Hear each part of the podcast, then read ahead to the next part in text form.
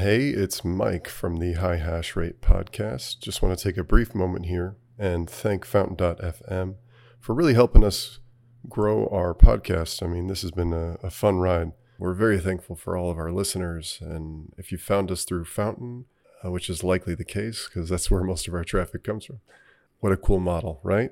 Podcasting 2.0. But if you are not listening to High Hash Rate on Fountain.fm, we highly recommend it. You can stream sats to your favorite podcasts. You can also create clips and even stack sats by listening to your favorite podcasts. It's that easy. So if you're not on Fountain, head on down and download Fountain.fm today and start listening and stacking them sats. There will be a day when big studio or Netflix or Amazon will produce a big film on Satoshi, because they will have to realize finally that this is the biggest story that unfolds in front of our eyes, is Bitcoin. And the biggest mystery and the most influential person in the planet is anonymous, and it's Satoshi Nakamoto. Who is it? Oh my God, let's make a movie on that. Hey everybody, this is the High Hash Rate Podcast. I'm Mike. And I'm Dan. And this podcast is just two plebs getting high and talking about Bitcoin, life, and the absurdity of the fiat world. Our guests don't necessarily get high with us, and you don't have to either. But it helps.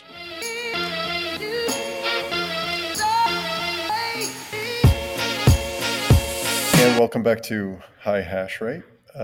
Thanks for joining us. We have a wonderful guest today. Definitely have a lot to speak about. Tomek, how you doing? Hey, what's up? Not so sure if there is that much to speak about, but that's me. Cheers from Poland. So Tomek, we have like drinking my wine. I came across Tomek basically through a series of mishaps of trying to get a project off the ground, and I was learning a lot about or trying to go into starting a Bitcoin film festival. And through the process of that, I discovered Tomek, and we had a little bit of a conversation. So I wanted to bring you on and just speak a little bit to that. But Tomek, can you just sort of give us a background of like where you are in the world and you know, sort of the skinny, the Poland. Yeah, okay, sure. Got it. Okay, that's the end of that. But it's like 600 meters away from Czechia. I'm on a Polish-Czech border now. Visiting some mountains for the Christmas, New Year's Eve. Christmas in Poland is quite celebrated. I don't know if you guys call it still Christmas over there in Cali, or holidays, or even holidays is too much. You're not allowed to call it anything here. You have to just say happy holidays. Yeah, the secular or else you get canceled. Yeah. So I'm Polish, and here in Poland, I've been. Majority of my career, I've been a libertarian activist, if you can try making career out of it. But then, I mean, in the meantime, I fell down, obviously. I thought you have to, but apparently it's not the case when you're libertarian to fall down the Bitcoin rabbit hole. But then, I became a Bitcoin activist. And Can you explain libertarian in the context of, you know, a European or a Polish libertarian? Because time and time again, I kind of find that the American or the U.S. libertarian and the view of libertarianism is quite different from how it's viewed in a lot of other parts in the world. And is that do you see the differences there, or do you kind of align with the libertarianism of Americans? Well, there is not that much thing. Not that much guns and marijuana to Polish libertarianism, but I guess the biggest influence is Bastiat and Hayek. There is also quite strong Mises movement over here in Poland. I was trying to introduce some American libertarianism of Ayn Rand, objectivism, to Poland, but the ground is not very fertile for that, because Polish culture, and same goes with libertarians, is quite Catholic. So objectivism doesn't have that many followers, but Polish libertarians are kind of more radical classical liberals over here. They are liberals with lots of conservative, worldview. Where does Poland sort of land on that scale of libertarianism? Or is that like a small niche, or is it? is the what is mainstream movement? And what is mainstream Polish politics and culture kind of like right now? That's a good question. Yeah. We recently have changed our government. There were elections a month ago. So for 8 years, there was a ruling party. We call it PiS, but it's from PIS. And they are Catholic socialist, I would call them, like to be objective with that. They're very like right-wing, and not sure if this is on geopolitics scale. They are more pro-Russia or pro-USA. More capitalistic. Or more, look, Poland also. I mean, no. PiS is not capitalistic. They okay.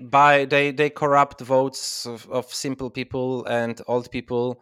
They pay 13th pension every year for retired people. Gotcha. 14th pension before elections, and currently opposition, which is supposed to be European and more like central leaning.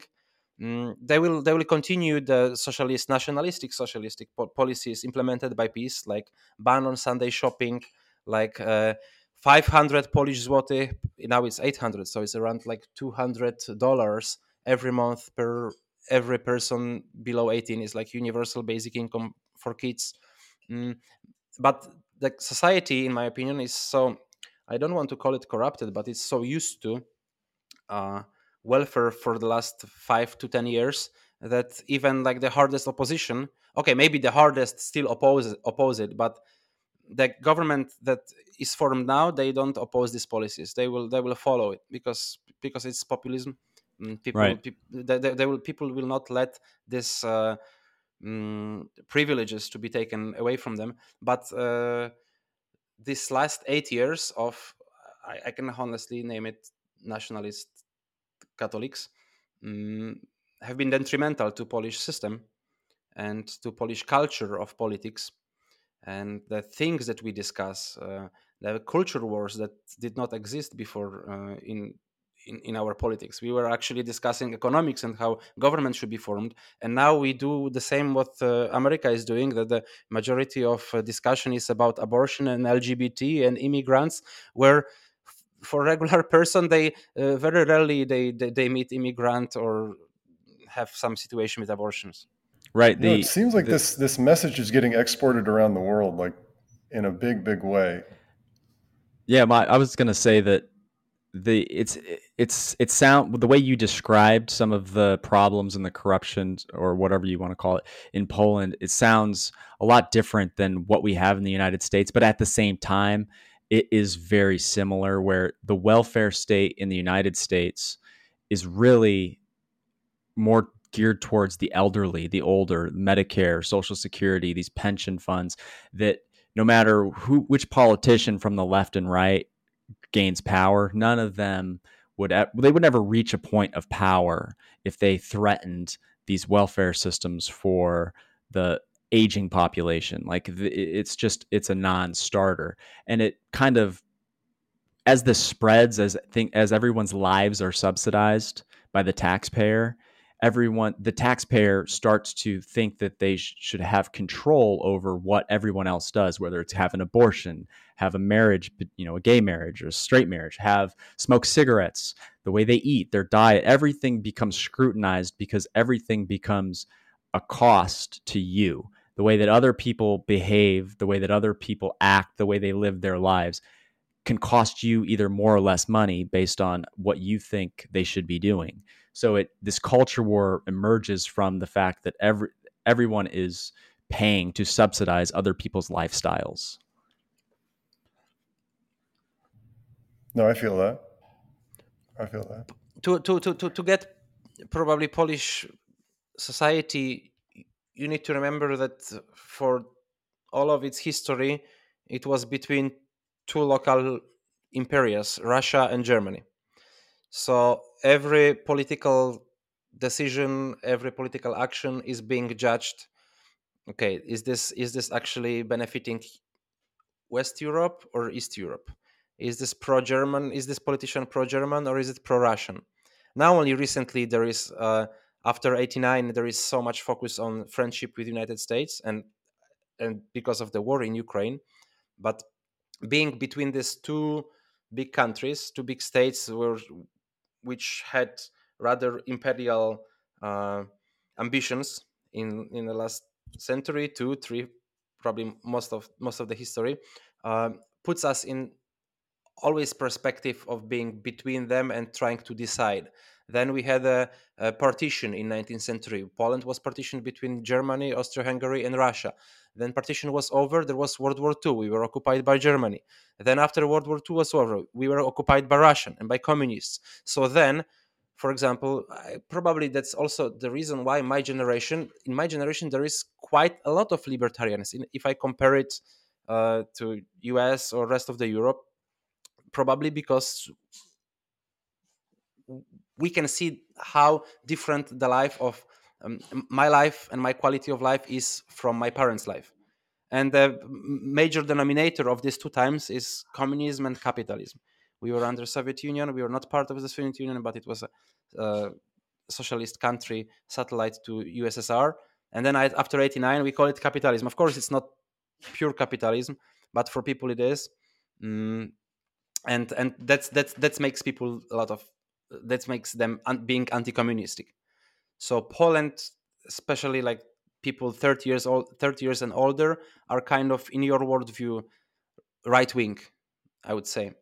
It's changing, of course. Like the younger generation, I'm losing touch with them. Also, I don't know what they are voting and what the language they speak, but definitely they don't read that many Mises articles as my peers, my age at university were reading. Wow, it's like the sovereignty of this nation has been sort of usurped throughout its history. Like I wonder how that affects the what people. What is the age, the average age in Poland? Are most of the people, is most of their lives pre, end of the Cold War, or is like an elderly population, or we had our baby boomers, right? Okay, because almost fifth of Polish population was vanished in 39-45. Then we had our baby boomers, and this is our demography peak. Okay, so the majority, most people are between now 60 and 70 years old.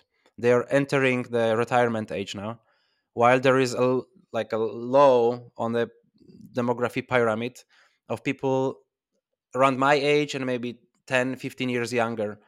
So it looks like there might be a problem, and it's, of course, Poland is not unique in that, in how the retirement system is structured, right? Because in 15 years it's estimated that it's going to be 3 times more the ratio of people being retired and people in the workforce is going to be it will increase threefold in 15 years. I don't know where they will take money from. They would probably print them.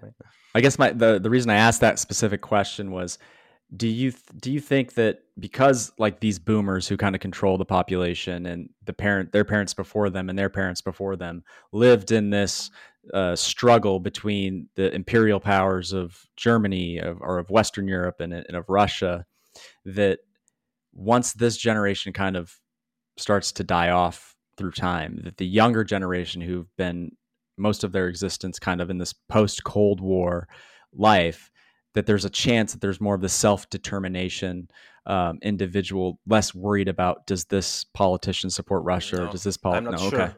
Okay. I'm not sure. It looks like people older than me, generation higher, they are used to that state can do everything, and that state can provide things. And if you know some friend in a local party or a local administrator, then you have a privilege somehow.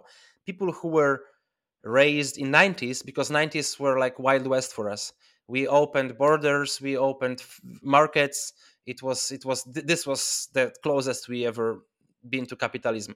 So these people who are now like 35, 45, 50, that they were like starting their businesses, they were like developing their careers in 90s, they are the most entrepreneur spirited people. while the generation above believes in state and also is lots of afraid in state. And I think generations below, younger, they are, we call it warm water policy, right? That it's fine. The quality of life is good.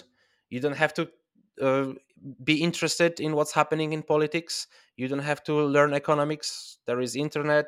It's much better than what your parents have had. And also there was European Union, which expanded a lot in recent, like 2015, with lots of funds flowing. Like of course, it came from Germany, France, some wealthier states, but it gave also people, I guess, some conception of well, of the welfare state of that government, bigger government, bigger than Polish one. If Polish is incompetent, that we have a bigger government in Brussels that has even more money. And our local politicians, what they can do? They can ask for this money from Brussels, which of course our citizens have chipped in there earlier. But now there is something to argue about, and there is some policy to be implemented. There is like money to be given for infrastructure, for some educational programs.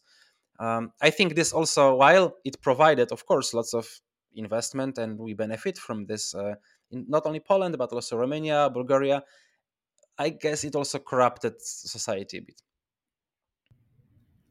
So curious as to how your emotional entry point into this libertarian activism, as you mentioned, like where, how did you get into, what stemmed that? Like what came, how did you get into that? It's all of us have kind of like an original story, either with Bitcoin or with libertarianism. Like in libertarian circles, we also ask each other, like, hey, when did you first read Rothbard, or when did you consider yourself libertarian, right? When did you get Mises pilled? Yeah. For me, I guess, when I was a teenager, there was this documentary Zeitgeist on Google Video. Oh, yeah. There was YouTube, but YouTube didn't let you play films longer than like 15 minutes. So there was Google Video, and Zeitgeist was like the first viral documentary. I think this one kind of, you know, opened my teenage eyes that, all right, not everything they tell in the TV is truth.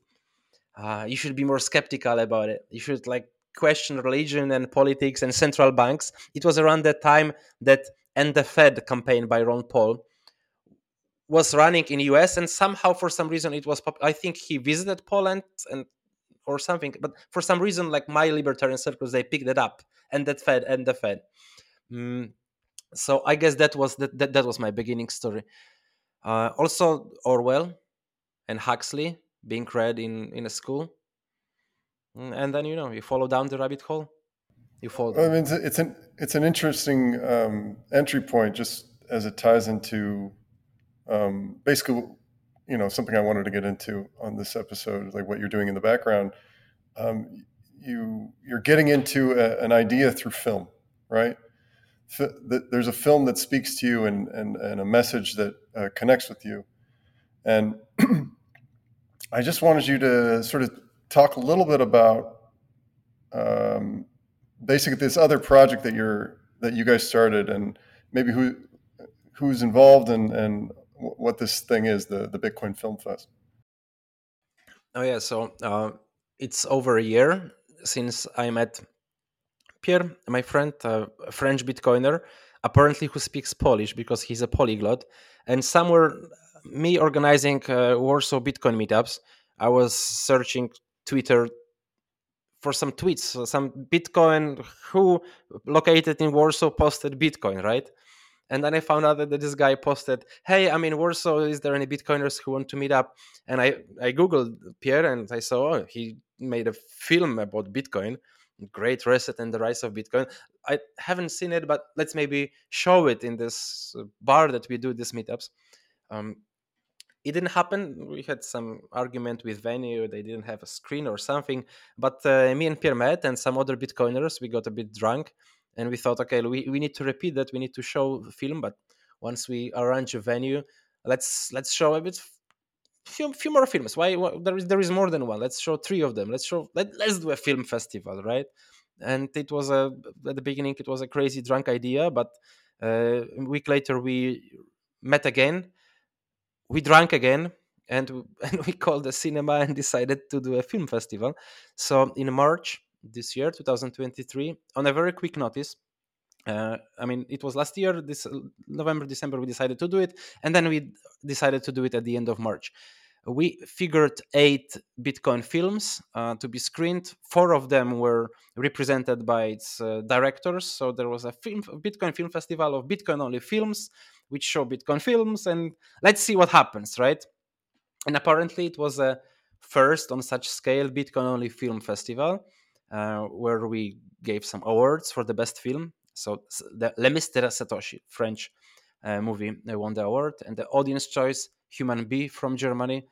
Of course, both of them are documentaries, or maybe not of course, but now most of these films in Bitcoin scene are, because of course, doing this project made me watch probably all of the Bitcoin films that are out there. And I can say, and you can all guess that 95% of these Bitcoin films are documentaries. But then also there is a question, what is Bitcoin film? Is this just a documentary about Bitcoin? Is it a film where Bitcoin is main part of the plot? Is Matrix a Bitcoin film? Well, there is no Bitcoin, but there is some values about Bitcoin which are in a film. So there is lots of these questions and discussions. What should be our mission? What is the plan of this initiative? We did just film festival, but what surprised us was the follow-up after this event, because apparently I got in touch with people like Mike and some other Bitcoiners from all around the world that started messaging us, hey guys, I'm doing a Bitcoin film, I need actors. Hey, I'm doing a Bitcoin film and I need fans. Hey, we are a libertarian organization from LA, we are doing film making workshops. Do you want to participate? And a few other such contacts were made that we are like, okay, let's develop this initiative. Let's do an annual film festival. In the meantime, let's inform the world what's happening in this industry, because it put us in the center of Bitcoin film industry that didn't exist before. I'm not a filmmaker myself. I don't know the film industry from behind, but I'm quite good and experienced in organizing events and communities. Knowing Pierre, who had access to filmmakers, and me, who was brought to the libertarianism because of the movie and who loves cinema. I guess it makes a nice mixture and looks like we are building alternative Hollywood on the other side of the mirror, you know? Mm. Well, there's a lot to think about there, an alternative to Hollywood. It's like Bitcoin has all these, incredible aspects about it, and ideas and ideological sort of avenues to go down. And so I imagine it's going to transform that industry completely. But I'm curious how you think that will play out, or what, if you have any thoughts to that. Well, so there is always this question that I already raised. What is a Bitcoin film? Now, majority of them are documents about Bitcoin. What is Bitcoin? Who was Satoshi Nakamoto? And let's explain to the educational purposes. Let's educate them. Yes, there is not that much like inspirational purposes. There is not that much art yet, which is okay because Bitcoin is only 15 years old, and for Bitcoin, like a good film takes few years to be produced. You need art designers, you need some graphic designers, you need guys who make good stories. For this film, the pinnacle of arts, as some say, it will take much more time. So I'm not surprised that it's normal that Bitcoin cinema is still kind of nascent, and also the stories that these movies tell, they are not very subtle. Lots of these creations, they put you big orange letter B in front of your eyes, and which is also okay, right? So it will take time till we have some, Bitcoin film, which we will start questioning, okay, is this a Bitcoin film if there was no large orange B letter in it? Right. That was going to be my question, was when you see a lot of these, especially when a lot of times they're political funded productions and they make these movies you know, whether or religion is also like there's Christian movies, and it's just there's no subtext. It's very in your face. Everything they say is to be taken literally, and but like really good film is the values, the subtext is under the surface, and you have to think about it, and you have to start to discover what the message is and kind of figure it out for yourself. And you said this takes time. How, you know, what do you think? Do you think it takes this hyper Bitcoinization before we can have Bitcoin film that is as good as something that Scorsese could make, or, you know, pick your favorite director? Or is that what we're doing now with these documentaries and with these instructional almost videos? It's giving people the context in the background to layer on a more mature production later. Well, probably all of that. And because I think the first we tried to identify what was the first Bitcoin video, and it was just some guy recording his screen and showing how he's clicking and how to buy Bitcoin. You click here, you click here. The first Bitcoin film ever, like 2000. I think it was late 2010 or early 2011. Then we had a bunch, like most of this, I call it filmmakers. I put it in one group. There were guys who were doing YouTube stuff, doing their short dogs, having some cameras out there. But to make a big production, you need a separate team to do a screenplay, to do a choreography, to do all the production planning, another director, somebody else, some studio who will make. Like, this is much more complicated process. For this to happen, we either use the legacy infrastructure and the people who are already, like, I don't know. And there are such cases that there are some guy who made some money on Bitcoins, and he wants to produce a film, and he hires somebody to do that. So there is like another level from being a YouTuber who records his screen. Then there would be probably a groups of people, like maybe Mike, maybe me, maybe you, maybe Pierre, who would like, oh yeah, I know this guy who is doing this. Let's do this with them, because as we know, these Bitcoiners also tend to rather work with Bitcoiners, and the person who wants to do a proper Bitcoin movie, he doesn't want. He would rather have a, you know, orange pilled person working with him and like have the crew understand what's happening. So then probably on this steps to maturity, there is this initiatives or organization like ours, Bitcoin Film Fest. We are also creating these networks of people who are into films and into Bitcoin. And on our Telegram chat also now there are already some deals happening that, hey, I need a camera crew in London. Oh, I have a guy, and like these guys, they met each other because they're part of Bitcoin Film Fest community, right? Next time some deal will happen because some bigger thing, I hope, will happen because somebody will pitch his screenplay or pitch his movie idea at our film festival, and there will be some anonymous whale who will decide, okay, let's invest in long-term project in culture. So there is like so many steps that like has to be layered on to have something. But maybe apparently we will have a surprise message that, hey, Zack Snyder is a Bitcoiner and he decides to make a Bitcoin movie now, and it will come in 5 years. Zack Snyder Bitcoin. Not sure if we would be happy if Zack Snyder decides to do that. But the reason why I chose one is I've heard from so.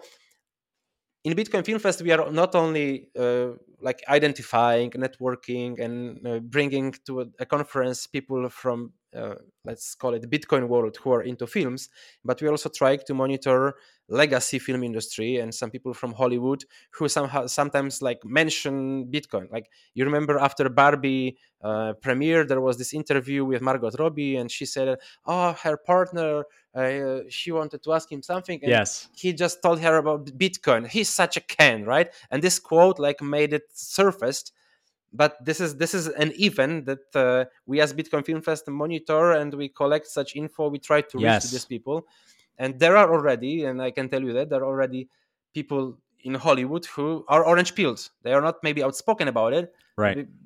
for maybe some political reasons, maybe just they don't want to lose their jobs or whatever reason, right? But there are, and there will be more. So I hope also Bitcoin Film Festival will be a bridge for them. And I can know also from some sources that people working closely to Zack Snyder are trying to orange peel him. So let's see how it goes. I'm also following that closely because Zack Snyder is a fan of Ayn Rand. So as I told you, I also did my Ayn Rand evangelism over here in Poland. And Zack is working hard on his Fountainhead adaptation. But we were also like recently chatting on Twitter. If you know, there will be a day where somebody, I mean, it doesn't have to be one of us Bitcoiners, or if I hope there is no us and them, but there will be a day when big studio or Netflix or Amazon will produce a big film on Satoshi, because they will have to realize finally that this is the biggest story that unfolds in front of our eyes is Bitcoin. And the biggest mystery and the most influential person in the planet is anonymous, and it's Satoshi Nakamoto. Who is it? Mm-hmm. Oh my God, let's make a movie on that. It's coming, like it will come shortly. We can make bets who will be, that be. I think Satoshi. I think it's great that you brought this up, because I was thinking about this the other day, that we're talking about the subtext in movies, and back to the question I asked. And you can learn a lot through memes on the internet. If you share a meme, an original idea. And it becomes viral, or sometimes you'll share one and it doesn't get any attention. But when they becomes viral, you start to, everybody who liked and shared that, you now have a perspective about how you can communicate with them to share an idea about Bitcoin in a more broad context, something that's more universal or something that's more easily identified by the masses, that isn't just this technical documentary type approach. And you do that more and more, and memes and ideas, they evolve, and the more popular they become, the more information you gather about how you can communicate these deeper ideas through different forms of medium, and through using different actors, different emotional settings that appeal to whoever your audience is, in this case Bitcoiners. And so you go back to Satoshi, and it's like you make this movie about this anonymous Satoshi is no one. He's not a person. He's an idea at this point. And when you can make a movie about an idea that a lot of, most of the world has some sort of frame of reference about what Satoshi did or what Satoshi created, but he's just an idea. Now you have like this blank canvas that you can create art on top of, this new layer of art that is much less constrained, because you're making a movie about no one. You're making a movie about an idea, and you can kind of build the archetype and the characteristics into this idea of a person that isn't constrained by the reality of that person. Yeah, it comes down to the filmmaker themselves. Right. They tried to make a movie about Napoleon, right? And it's very controversial. Some people hate it because it's not historically accurate based on what some people think about Napoleon and who he was and how he actually acted as a conqueror. But because Napoleon was a real person. And Satoshi was a real person in the sense that he typed and coded Bitcoin, but from the sense that nobody knows who he is, and he's just kind of an idea at this point, a legend in folklore. Now you have so much more freedom and creative freedom to write a movie or a script based on Satoshi. There was a comment after our film festival that we should hope that they will not hire Nicolas Cage as Satoshi early on.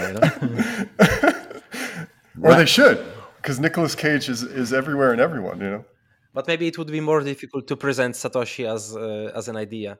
But I was also recently talking to someone, actually a Bitcoiner who is working closely with Zack Snyder, and that one. And we also asked, like, there was a topic about Satoshi movie, and he said something that they shouldn't make a movie, whoever makes it, about this person Satoshi, but maybe a mini series showing how each of us is actually Satoshi. Yes, very well said. Yeah. Because it does speak to, because it's that idea, as you said, Dan. So it actually speaks to, as I was saying, the filmmaker themselves. The filmmaker has the point of view on how Satoshi affects them, or how what it means to them. Yeah, of course. So it absolutely makes sense that it can go that way. If you separate Bitcoin from the protocol and think about it just as an idea, it infects and infiltrates every part of human life. It kind of creates this contrast to the current system, which now people have a word for. They say this is fiat, and this the opposite of this. Good. The opposite of this fiat that I am experiencing that made problems in my society, has corrupted my, it's corrupted government. If you're somebody who's into politics and you're thinking about Bitcoin, you're seeing fiat as it corrupts the government. If you're in art and you're getting into inscriptions or NFTs, you're seeing fiat as it corrupts the incentives of the art world. If you're in economics, you see how it corrupts the financial system. If you're in the energy sector, you see how it corrupts the way that we basically invest in energy and how we produce energy.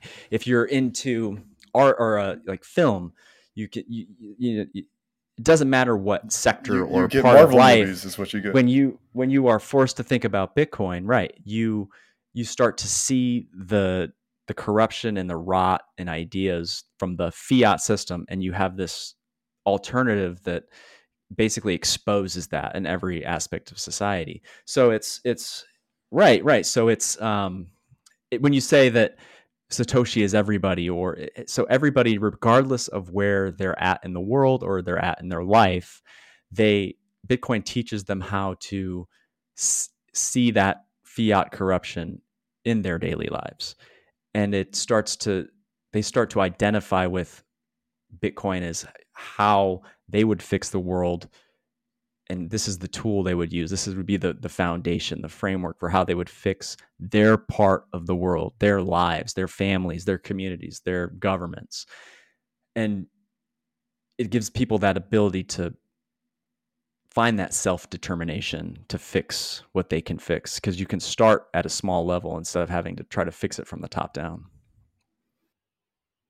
You are going into interesting grounds, because this is like talking about Bitcoin philosophy or Bitcoin culture. Sure. That, but without mentioning the protocol and like the network and the asset.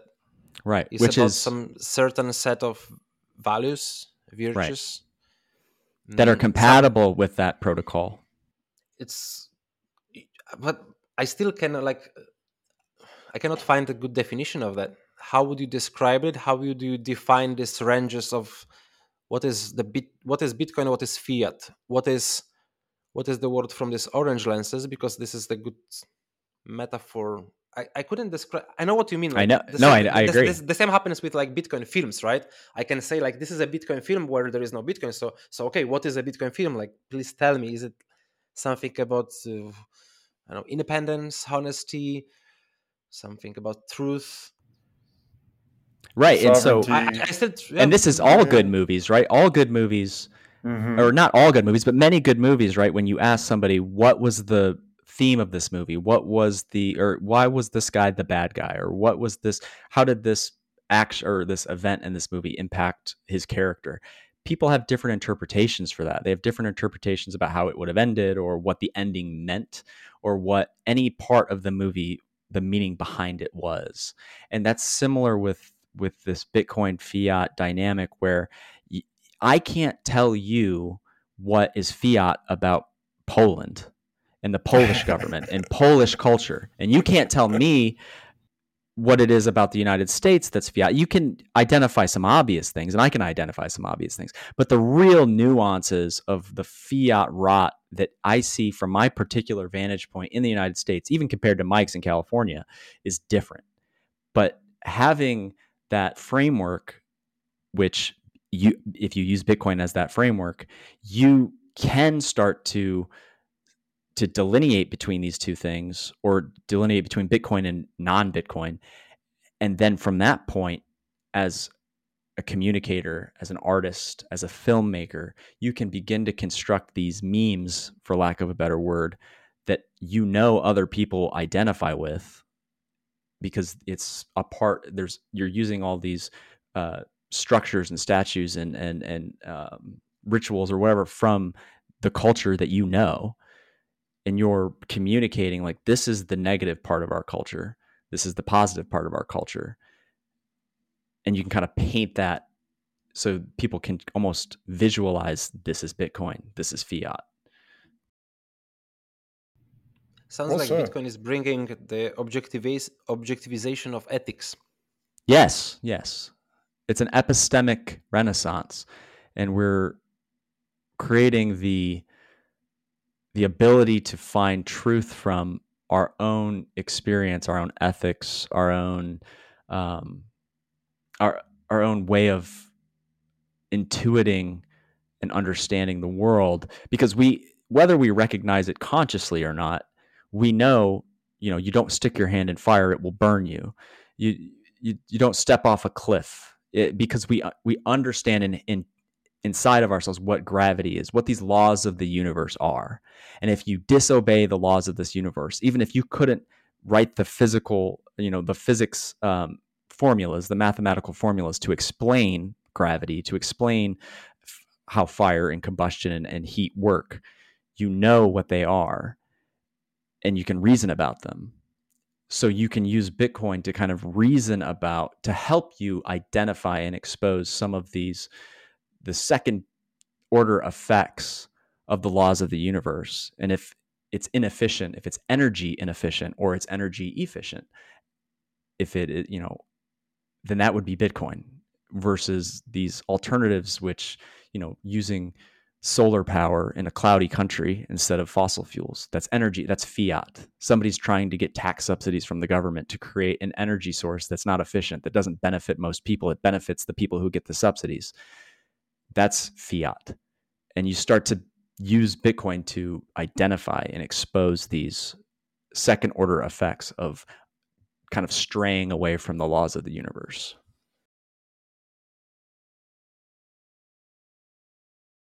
That's how I kind of think about it. Like, it's Bitcoin is as a meme, infiltrating every aspect of our lives, exposing the fiat that exists around us. Well, for me, it really made us aware that there is a world that we've been living in that is not truthful.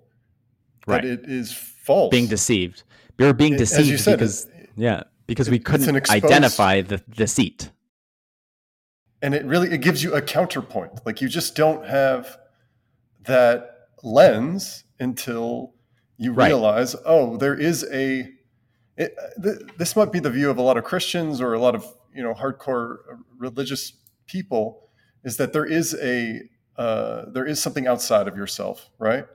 There is a truth outside. Right. And for a truth that is universal. Most of our lives, we've been thinking that, oh no, the state is the truth, the government is the truth, the message that is delivered to me about the laws that I have to abide by are the truth. And Bitcoin has, for me personally, for sure, revealed that, that's a whole separate world. Those things are bifurcated. Right. Think about a relationship. If you've been with one woman or one man your whole life, or you had a shitty father and that's all you knew, and you're like, you don't know any better. Like, the way that you've interacted, your dad sucked. You just didn't know any better. And then maybe your mom gets a divorce. Fight Club comes to mind. And your mom marries a new guy. You have a stepdad, and he's like the prototype good father. Or you get into a new relationship, it's the prototype partner, and now you have that comparison where you're like, everything that sucked in my life before this, I didn't even understand it. But now that I've got a good example, I can see it everywhere. Once you see it, you can't unsee it. Once you know the truth, you see it in all things. So if Bitcoin exposes the truth about the thermodynamic, energy efficient qualities that make up the laws of the universe, once you see it once, you see it in everything. How would you say that it's different from other enlightenments that many people encounter? Sure. Religion, finding some philosophy, Oh, I think that it's. I think that it's their libertarianism or whatever. I think going to a therapy, right? Then you again you see things that you have not seen before. You change your perspective on the world, and it's not even the understanding or some knowledge that you got.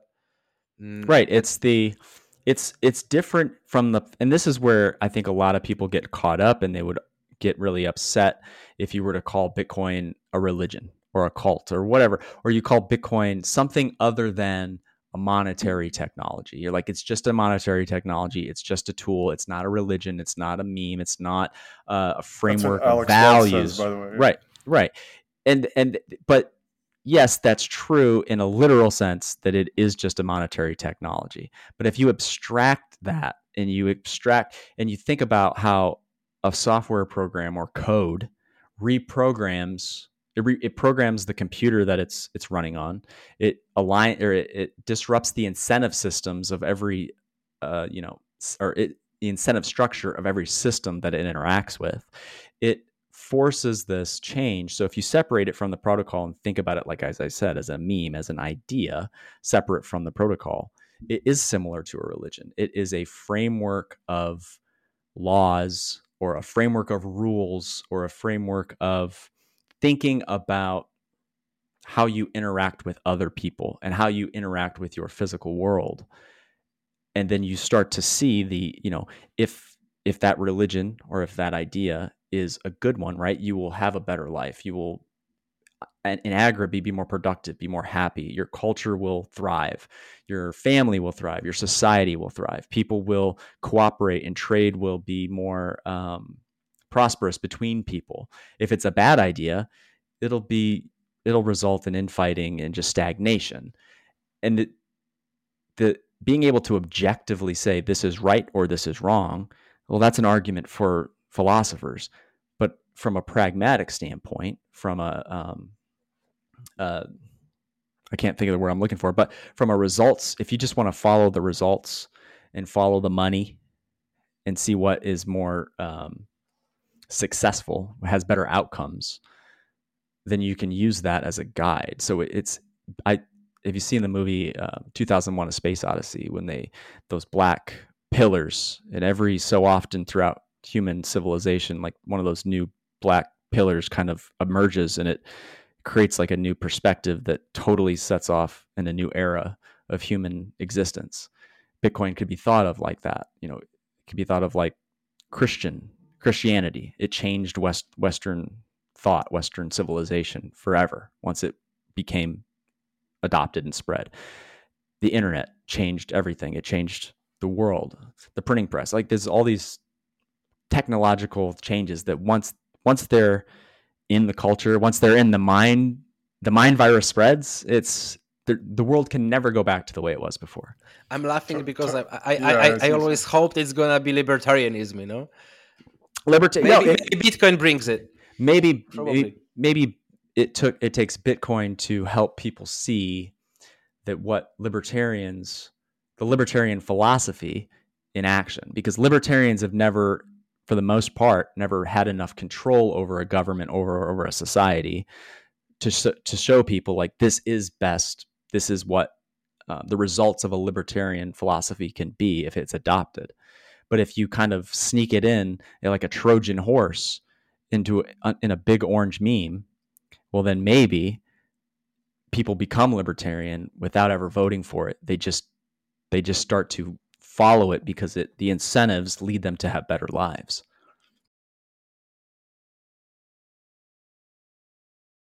I wonder if it had to be the same memes that they are now. Like if Bitcoin nature makes these memes, and that, like, it would have to be sovereignty, free market, and maybe not a Pepe Frog, or this type of memes, but maybe I wonder like how much Bitcoin, like the memes drive it. Oh yeah. And Pepe Frog is not the meme. Pepe Frog is the medium. The meme is whatever the idea that underlies. So people are finding, like, I think memes started, right? I mean, in the term of the little images we share online, the memes kind of started on Reddit, right? It was almost in your face, right? The letters, the impact font was like some kid smiling, and it was like, this is what he's smiling about. That's what the meme was. Somebody's picture, this is what they're doing. And you're like, oh. And then it's like, well, I could use that picture to say he's doing this as well. And you put it, this is what I'm doing. And it's different from this is what I'm doing on the other picture. But now you don't even need to put the words anymore. You just share a picture of a fat guy smiling. And you're like, he's jolly maxing. You know, you could also share, you could even, you know, what you could also do is you can share frames or clips of a movie and take it out of context. Yeah. And put it into a different context, which is kind of amazing as well. Or when you're trying to communicate just with text, you can't, it's very hard to convey emotion or tone, right? But if you put Morgan Freeman on there, you've got this wise older man with a wise inner voice that everybody has in their head reading that text for you now. So now Morgan Freeman, who's never said those words, he's never quoted that, but his voice is in everyone's head. And you are now putting his picture and just any words you want, and that you're tricking everybody into reading it in the tone and context of Morgan Freeman or Will Ferrell or whoever, Michael Saylor. And it's now, if you want to spread your message to people across the world, you just put the picture to set the tone, to set the context. They have the voice in their head already. And if that's the voice that should be carrying your message, then, you know, then you post this picture and no one shares it, no one likes it, and then it sucked. It's done. And you spent you spent 2 minutes or less to come up, to put that idea out there, and nobody liked it. All right, you learned. Now you adjust and you adapt, and then you find how to communicate with people through memes, and your message can just explode. I mean, you can set a meme that people in Africa that have no cultural or economic or political or religious reference to your life, but if you use the right meme, you can connect with them. And you can buy Meta ad space and buy a proper meme, buy some data, and know which meme to which person, right? Right. And then here's the corollary, the Black Mirror, so to speak, the dystopian thought. It's like let's become Orange Mirror, guys. Once you become a meme, you're in the hands of, once you become a meme, man, people can use it for whatever. They can destroy your reputation. They can destroy your memory in your culture or in your point in time. Once you become a meme, your legacy is at the hands of the masses. And if they like you, it might be a good thing. If they hate you, it might be a bad thing. I just want to go back to this question. It's such an interesting question. What is a Bitcoin film? Yeah. For me, it's such an interesting question because it really opens up, because you pointed out a good point, Tomek. It's like, yeah, it could be this film where a Bitcoin is, the B is in your face, and you know, that's the early versions of Bitcoin. I mean, the early versions of film themselves were just like plays. You know, it's just like an extended version of the theatrical play. So, of course, it's in its early, in your face, right? In your face, right? So, and goofiness and slapstick comedy, right? So, if you ask the question, what is a Bitcoin film? Then something that occurred to me is that, a Bitcoin film doesn't even have to mention Bitcoin. It's just the ideologies behind what Bitcoin represents. Right. So yeah, and I just want to say what comes to mind is something like The Matrix, where obviously nothing, and it's so resonant, you know, it resonates so much inside the Bitcoin community. It has nothing to do with money. It has nothing to. It's about the exposure of fiat. That's what it is. That's what it comes totally down to. So, right. The Matrix is fiat. It's fake. It's a simulation. It's corrupted. So I would piggyback on your question, Mike, because I don't have an answer to this, but you guys are film guys. So if you had to create the loosest and basic fundamental definition of what it takes to be considered a Bitcoin movie, not a good Bitcoin movie, not a premium, you know, a high quality Bitcoin movie, just the bare minimum to be a Bitcoin movie. Like, how would you begin to define that? with the click at the end. I like that. Nice soda click. Tomek, you want that one? Yeah, I mean, I'm not sure if I know where the road ends, because it would like the answer would open many discussions. Like we can say like, oh, the film that it would be a Bitcoin film that follows Bitcoin ethics. What is the Bitcoin ethics? How do we define what is good, what is bad? Is it like expenditure of energy? Or maybe we can imagine some situation where actually energy wouldn't be the last resort in defining good and bad. But it would require another 3 hours to check if the philosophical answer lies there. But I would say that the place where the reality is romantic, and where the romantic is real, you keep using the word real, right? Okay. Where what is good and bad, the morality is based in reality, where it's anchored, where the values presented then goes to films, where the values presented there, they are that were authentic. They're explainable. Anybody who sees that movie could reason about the real emotion or the real story, because it's based on a universal truth. I think so. Yes. I didn't have a definition of this before you started talking, but you kept saying real, and it made me think, because Bitcoin is an idea, and it's not, or the idea, the meme portion of Bitcoin, it's just an idea that anybody can have from any perspective. I would say that a Bitcoin movie would be any movie made by a Bitcoiner who was Michael Saylor. No, listen. But then who is Bitcoiner? Is brother Wachowski's or sister Wachowski's are the Bitcoiners? It's that anybody who has been exposed to the mind virus of Bitcoin, who starts to think about every aspect of their life or every aspect of the external world through a Bitcoin lens. Once they've gotten to that point, wherever they are, and they make a movie that they express their message or their emotions or whatever in an authentic, real way, based on the way they think now, because they've been exposed to Bitcoin, that would be a Bitcoin movie. And anybody who watches it could start, if they start thinking about the message and start to wonder about it and start to dig deeper, they would be led ultimately to Bitcoin, simply by setting off that, butterfly effect. All roads lead to Bitcoin, right? Like all roads lead to Rome, all roads lead to Bitcoin. If a road is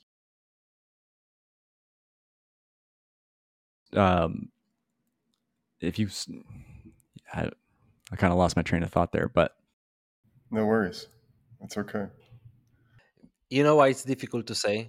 Because being Bitcoin film is not, it's a spectrum. Mm-hmm. Right? So it's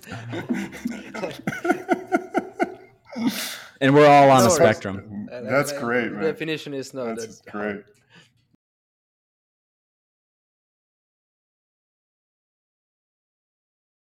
Well, it's a spectrum, but after all, there are films that are screened at Bitcoin Film Fest, and there are films that are not screened at Bitcoin Film Fest.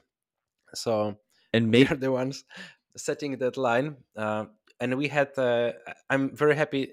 Just this week, we had, not just these 3 weeks. Let's say we had 3 submissions for Bitcoin Film Fest, which happens in Warsaw, April 19 to 21st, Bitcoin Film Fest 2024. We had 3 submissions from films. There is a documentary about Julian Assange, the film Ithaca, right? This guy's messaged us, hey, can we get screened? Maybe it wouldn't be official selection because the film has been released like 3 years ago or 2 years ago, but it also started making us this question,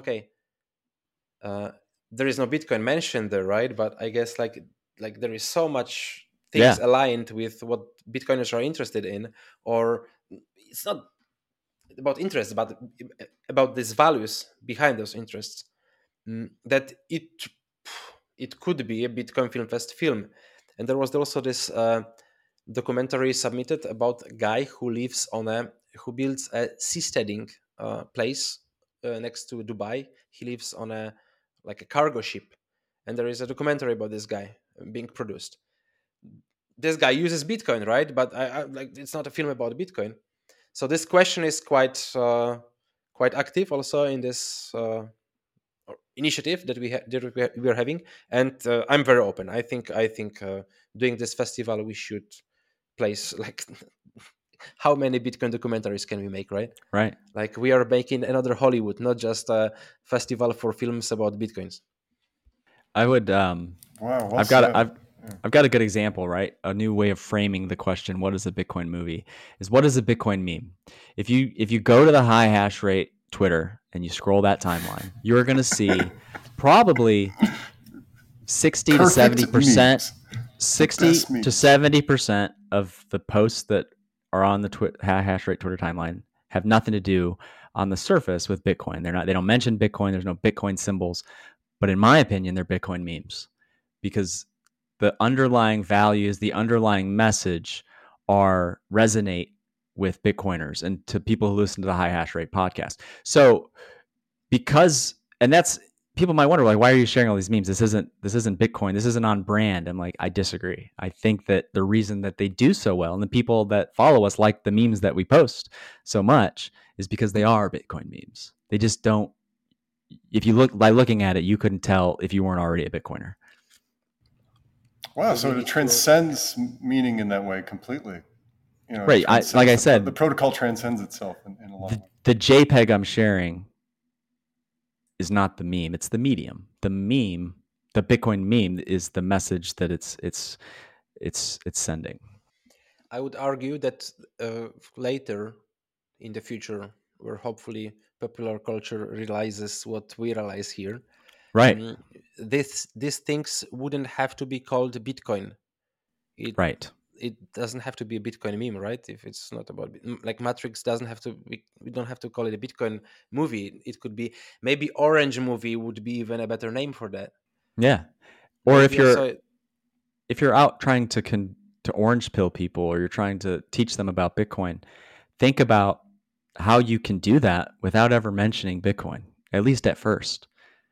How do you explain and orange pill somebody to make them a Bitcoiner without using the word Bitcoin in the first, 10%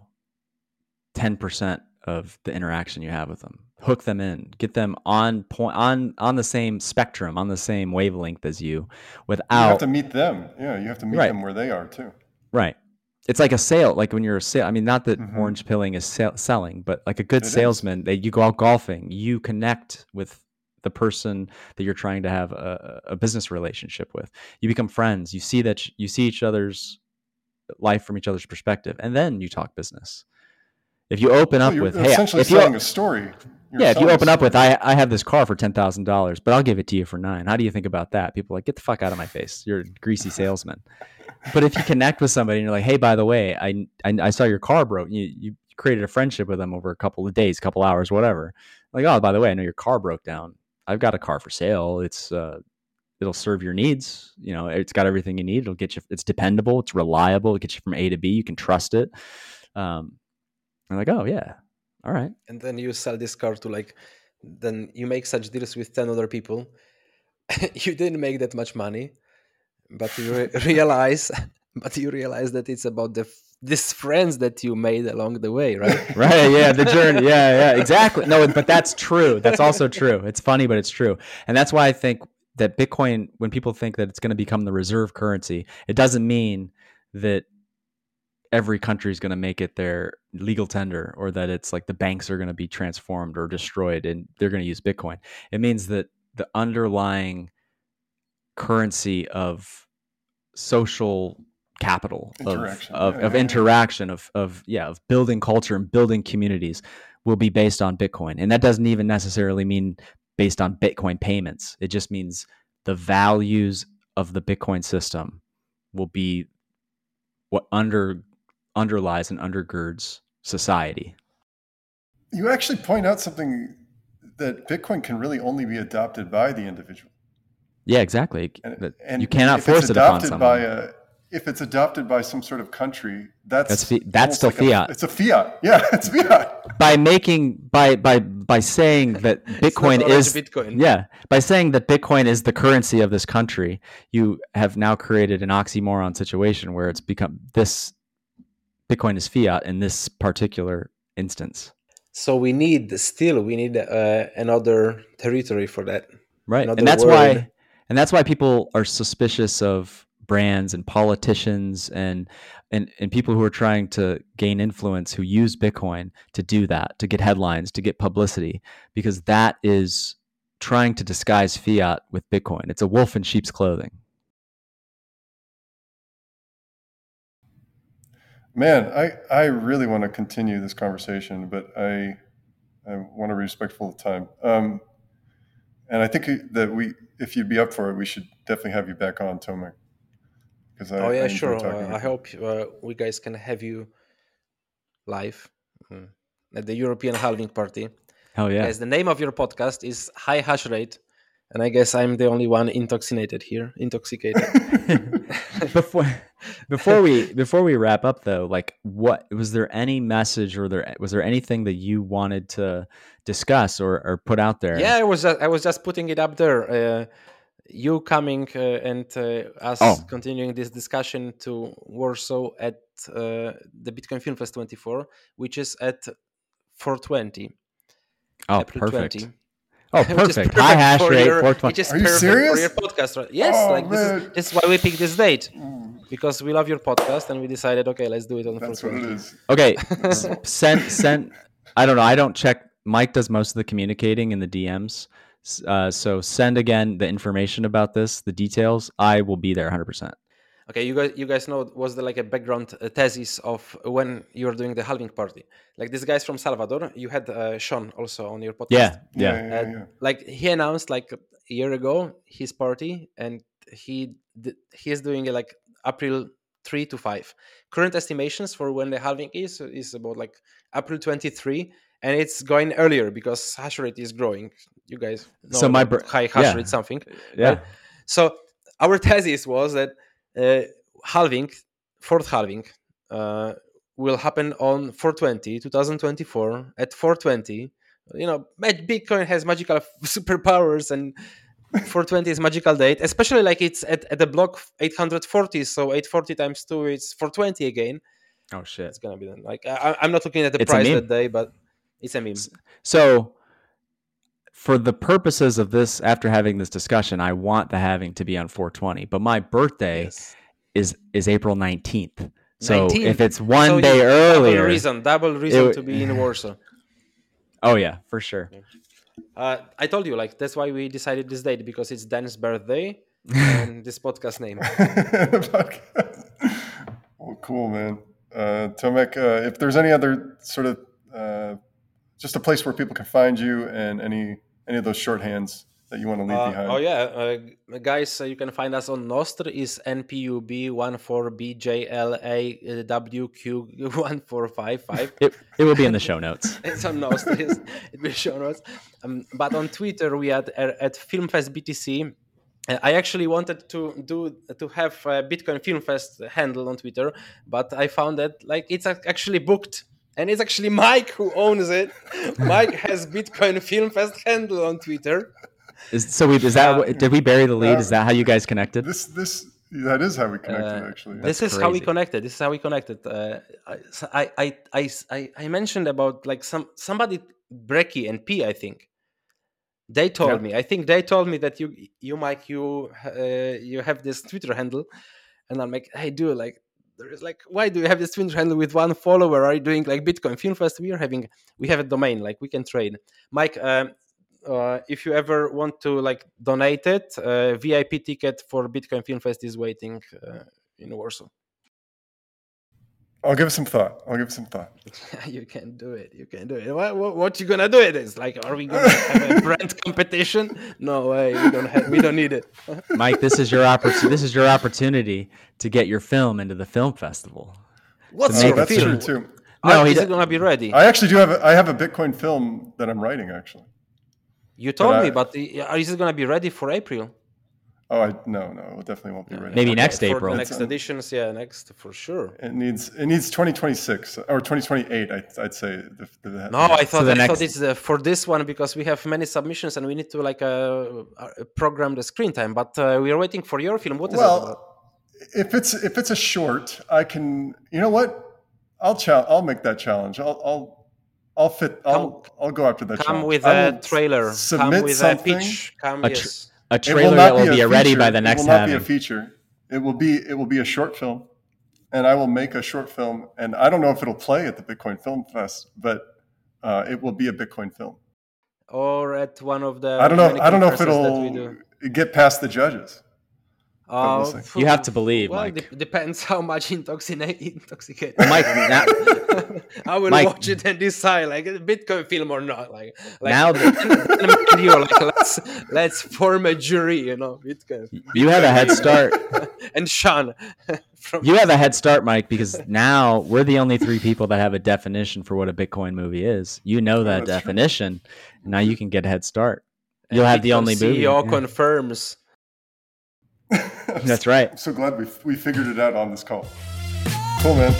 I'm going to cut it. Thanks again for listening to the High Hash Rate podcast. You can find us on Twitter at High Hash Rate, or you can hit up Dan at Heartland Bitcoin, HRTLND Bitcoin, or myself, Mike, at Run Dance Bitcoin. That's all one word, Run Dance Bitcoin. If you're a fellow pleb or you just want to shoot the shit with two high Bitcoiners, reach out to us. Holy Toledo!